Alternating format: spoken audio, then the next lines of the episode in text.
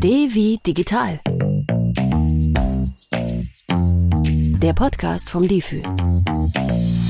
Ein gutes Passwort muss lang sein, es besteht aus Groß- und Kleinbuchstaben, Ziffern und Sonderzeichen und ist für viele von uns eher schwer zu merken.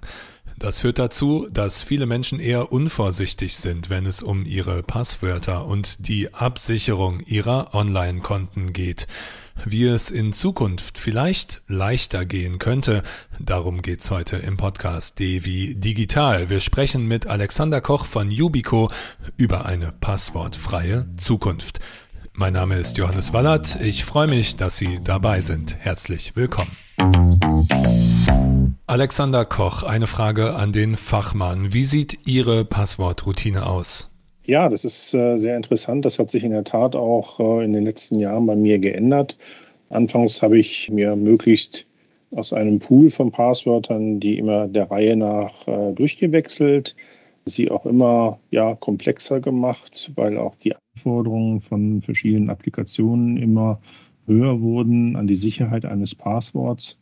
Mittlerweile, also seit den letzten drei bis vier Jahren, nutze ich auch in der Tat einen, einen Hardware-Token als äh, zweiten Faktor, weil es einfach doch eine größtmögliche Sicherheit garantiert, dass meine sowohl privaten als auch Firmenaccounts hier nicht irgendwie gehackt werden können.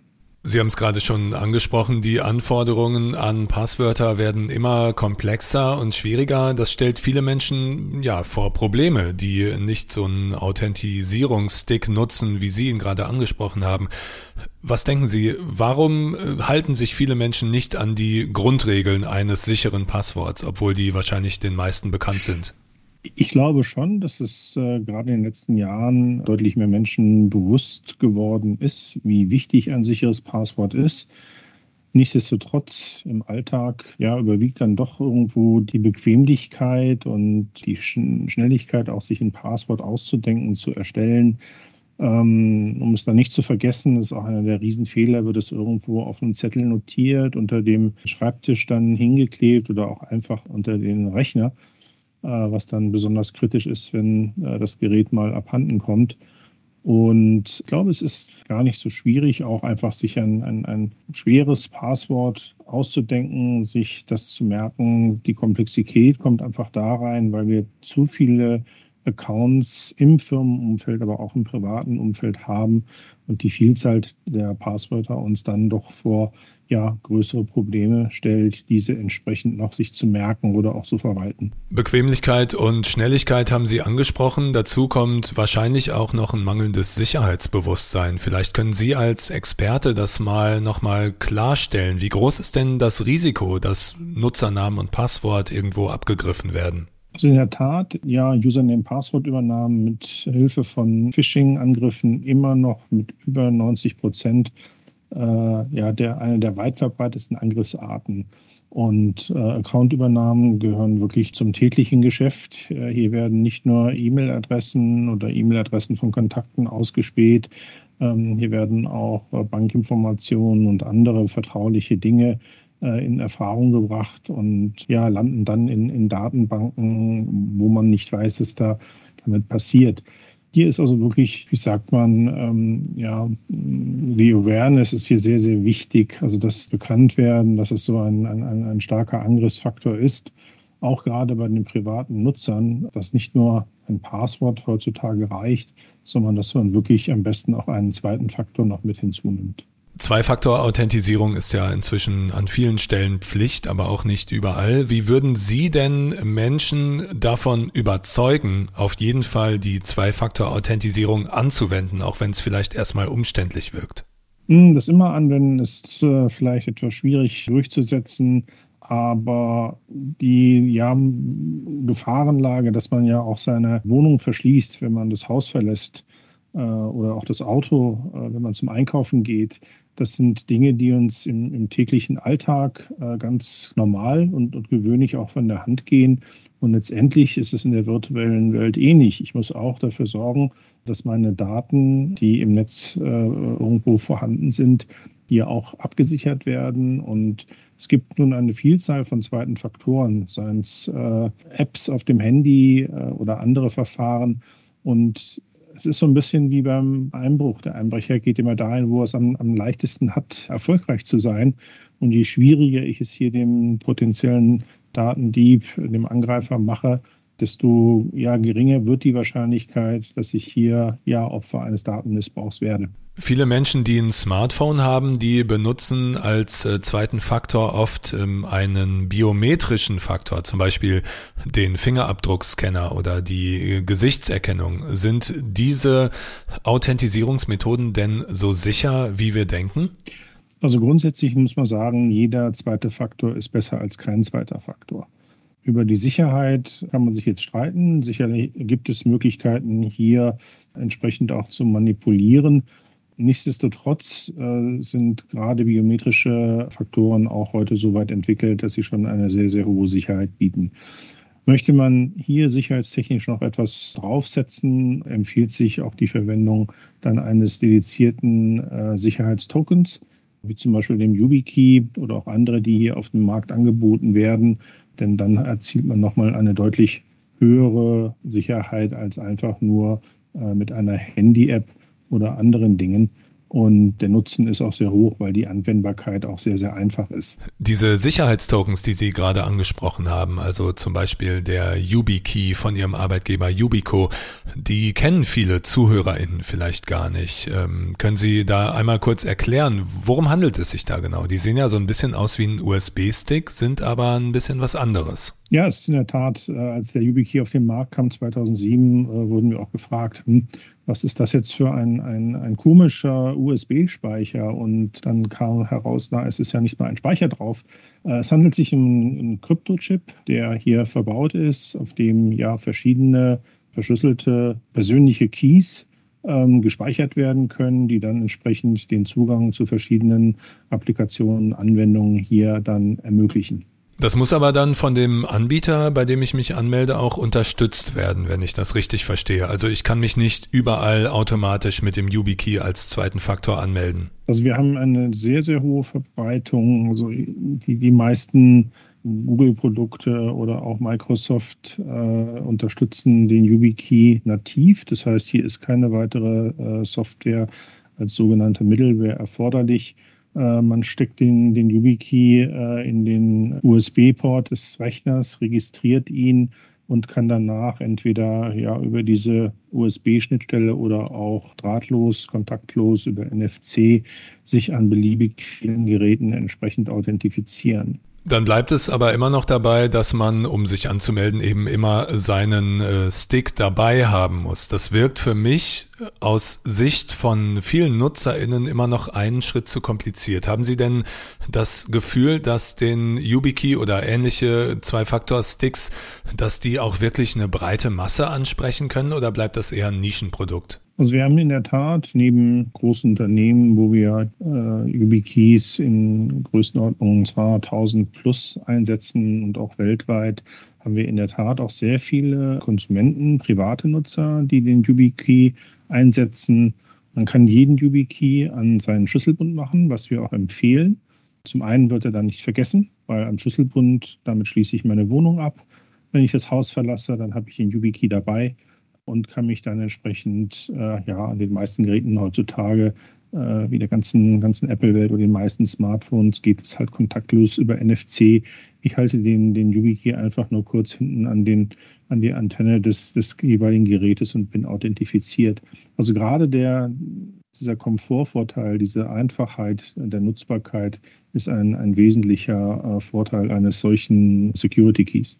Und wenn mir jetzt jemand im Worst Case meinen Laptop und meinen Schlüsselbund klaut, dann ist da der YubiKey dran. Habe ich dann dem Dieb oder der Diebin äh, die Tür geöffnet zu all meinen Online-Konten?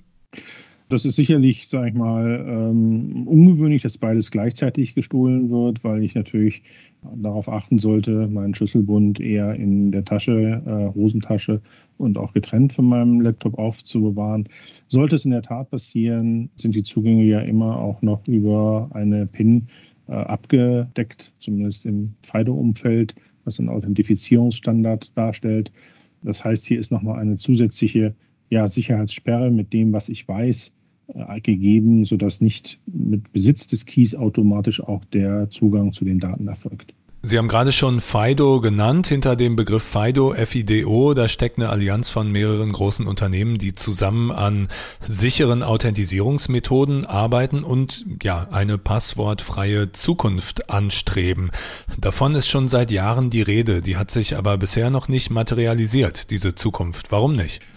Ja, wir sind hier auf einem guten Wege und äh, Yubico ist ja Gründungsmitglied der sogenannten FIDO Alliance.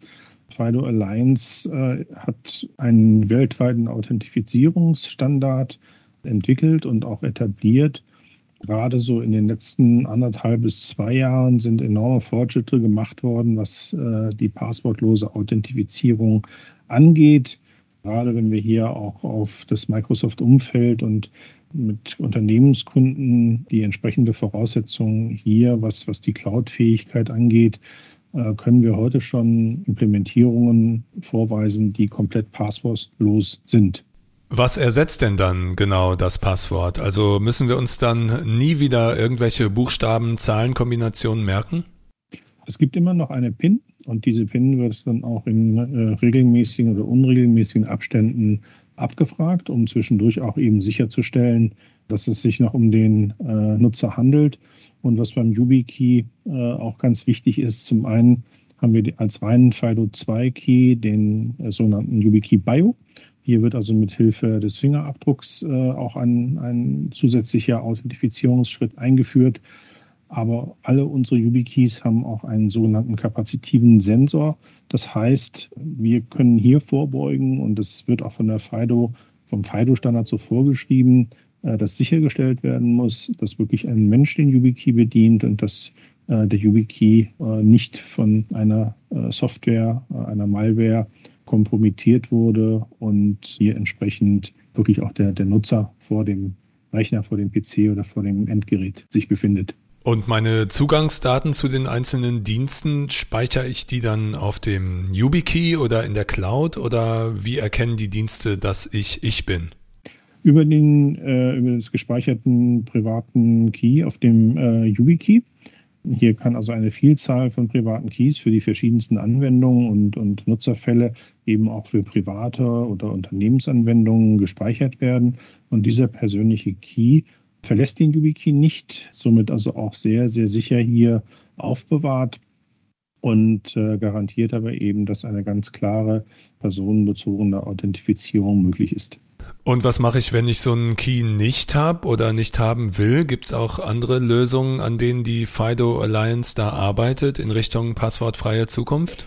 Gut, die FIDO Alliance ist generell Richtung Passwortless aufgestellt. Es wird aber immer ein, ein Hardware-Key schon äh, empfohlen und man sieht auch so, dass in den letzten ein, zwei Jahren äh, sehr viele FIDO-Keys hier auf den Markt kommen äh, das ist also schon ganz klar ein, ein starker Trend, den man hier beobachten kann. Das heißt in Ihren Worten, wenn ich für mich und meine Online-Konten eine passwortfreie Zukunft anstrebe, komme ich um so einen Key nicht herum.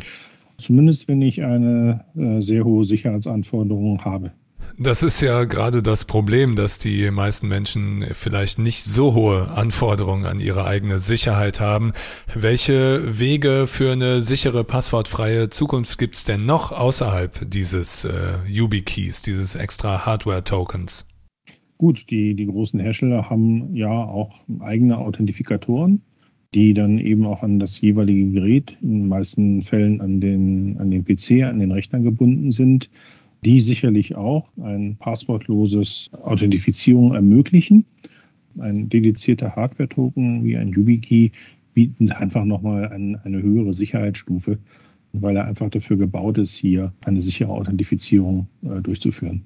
Nun ist ja die Frage, wenn ich jetzt meine gesamten Online-Anmeldeinformationen auf einem Key speichere oder bei irgendeinem Anbieter hinterlege, alles gesammelt an einem Ort, baue ich da nicht ein zusätzliches Risiko wieder ein, wenn ich den Key verliere oder die Server des Anbieters kompromittiert werden? Gut zum Verlieren des Keys. Man kann äh, natürlich sofort einen neuen Key registrieren und den alten Key damit äh, ungültig machen gerade im Unternehmensumfeld sowieso etwas, was wir empfehlen, auch einen Backup-Key hier zu haben. Auch sollte er entsprechend mal äh, zu Hause vergessen werden, dass hier entsprechend auch die Möglichkeit besteht, sich genauso sicher anzumelden, eben wie mit dem äh, ursprünglichen ersten Key. Aber ganz klar kann natürlich dann der Key hier auch entsprechend, ähm, wenn er verloren ist, auch können die Rechte dem Key dann entzogen werden, äh, die Authentifizierung durchzuführen. Und ich merke ja recht schnell, äh, genauso wie ich merken würde, wenn mir mein, mein Hausschlüssel abhanden kommt, dass ich eben dann auch meinen mein, äh, YubiKey hier verloren hätte. Große Anbieter wie Apple, Microsoft oder Google arbeiten im Rahmen der FIDO Alliance auch an einer Cloud-Lösung aktuell, dass NutzerInnen ihre Anmeldeinformationen in ihrer Cloud beim jeweiligen Anbieter hinterlegen können und dann eben über diesen Cloud-Zugriff bequem von allen möglichen Geräten aus auf ihre Dienste zugreifen können. KritikerInnen sehen an diesem Vorgehen das Problem, dass man sich dadurch noch ein bisschen, ja, gläserner macht, indem man den Unternehmen eben noch eine ganze Menge mehr Metadaten zur Verfügung stellt als ohnehin schon. Sehen Sie dieses Problem auch? Gut, in der Cloud-Lösung kann ich jetzt schwer in, in, der Gänze abschätzen, was, was die großen Hersteller hier mit den Daten machen. Nur grundsätzlich würde ich sagen, egal welcher zweite Faktor, und da kommen wir jetzt, schließt sich irgendwo auch so ein bisschen der Kreis, da kommen wir wieder zu dem Anfangsthema zurück. Jeder zweite Faktor ist sicherlich hier erstmal sicherer, meine Daten zu schützen vor unbefugten Zugriff als äh, gar kein zweiter Faktor. Zum Mitnehmen. In unserer Rubrik zum Mitnehmen möchten wir unseren ZuhörerInnen immer das Wichtigste aus dem Gespräch mit auf den Weg geben. Sie, Herr Koch, möchte ich gern fragen, wie sieht aus Ihrer Sicht unsere Authentisierungszukunft aus? Wird sie passwortlos sein? Also ich bin fest davon überzeugt, dass wir in Zukunft wirklich passwortlos und sehr komfortabel und sicher zu allen möglichen Applikationen und Webanwendungen anmelden können. Gerade der YubiKey ist bereits 2019 auf der Europäischen Identity-Konferenz schon für das Thema Passwortless ausgezeichnet worden als äh, Hauptinnovationstreiber. Hier haben wir seitdem ja nahtlos weitergemacht und äh, ich denke, dass sich das nicht nur in, in Unternehmen, sondern auch gerade für den Privatanwender in den nächsten, ich sag mal, zwei bis fünf Jahren auch weiter durchsetzen wird. Jedes Jahr werden die dümmsten Passwörter des Jahres veröffentlicht. Äh, Passwörter wie 1, 2, 3, 4, 5, 6, 7, 8 landen dabei wirklich äh, verlässlich auf den allerersten Plätzen. Meinen Sie, dass das dann irgendwann endlich mal der Vergangenheit angehören wird? Ich hoffe es schon, wobei ich glaube, dass es sicherlich ja immer noch auch Nutzer geben wird, die hierauf vertrauen, äh, dass ihre Daten ja vielleicht nicht interessant sind oder ja, es vielleicht ihnen noch ein Stück weit egal ist, ob hier äh, Daten kompromittiert werden. Äh, und das wird es sicherlich immer geben. Ich denke, dieses 1, 2, 3 wird wahrscheinlich nicht verschwinden. Aber wenn man das 1, 2, 3 dann als PIN für einen zweiten Faktor nimmt, dann hat man zumindest dem einen erheblichen äh, Sicherheitsgewinn hinzugefügt. Sagt Alexander Koch von Yubico hier im Podcast Devi Digital heute zum Thema passwortfreie Zukunft. Wenn Sie auf dem Laufenden bleiben wollen, schauen Sie gern mal bei difü.de vorbei. In den Difü News finden Sie regelmäßig Neuigkeiten aus dem digitalen Alltag und im Lernangebot des Digitalführerscheins erfahren Sie alles, was Sie über Sicherheit im Internet wissen müssen und noch vieles mehr. Ich bin Johannes Wallert, verabschiede mich an dieser Stelle, freue mich natürlich, wenn Sie dem DIFÜ und dem Podcast Devi digital treu bleiben. Abonnieren Sie uns gerne auf der Plattform Ihrer Wahl und schalten Sie beim nächsten Mal wieder ein. Bis dahin, alles Gute, tschüss.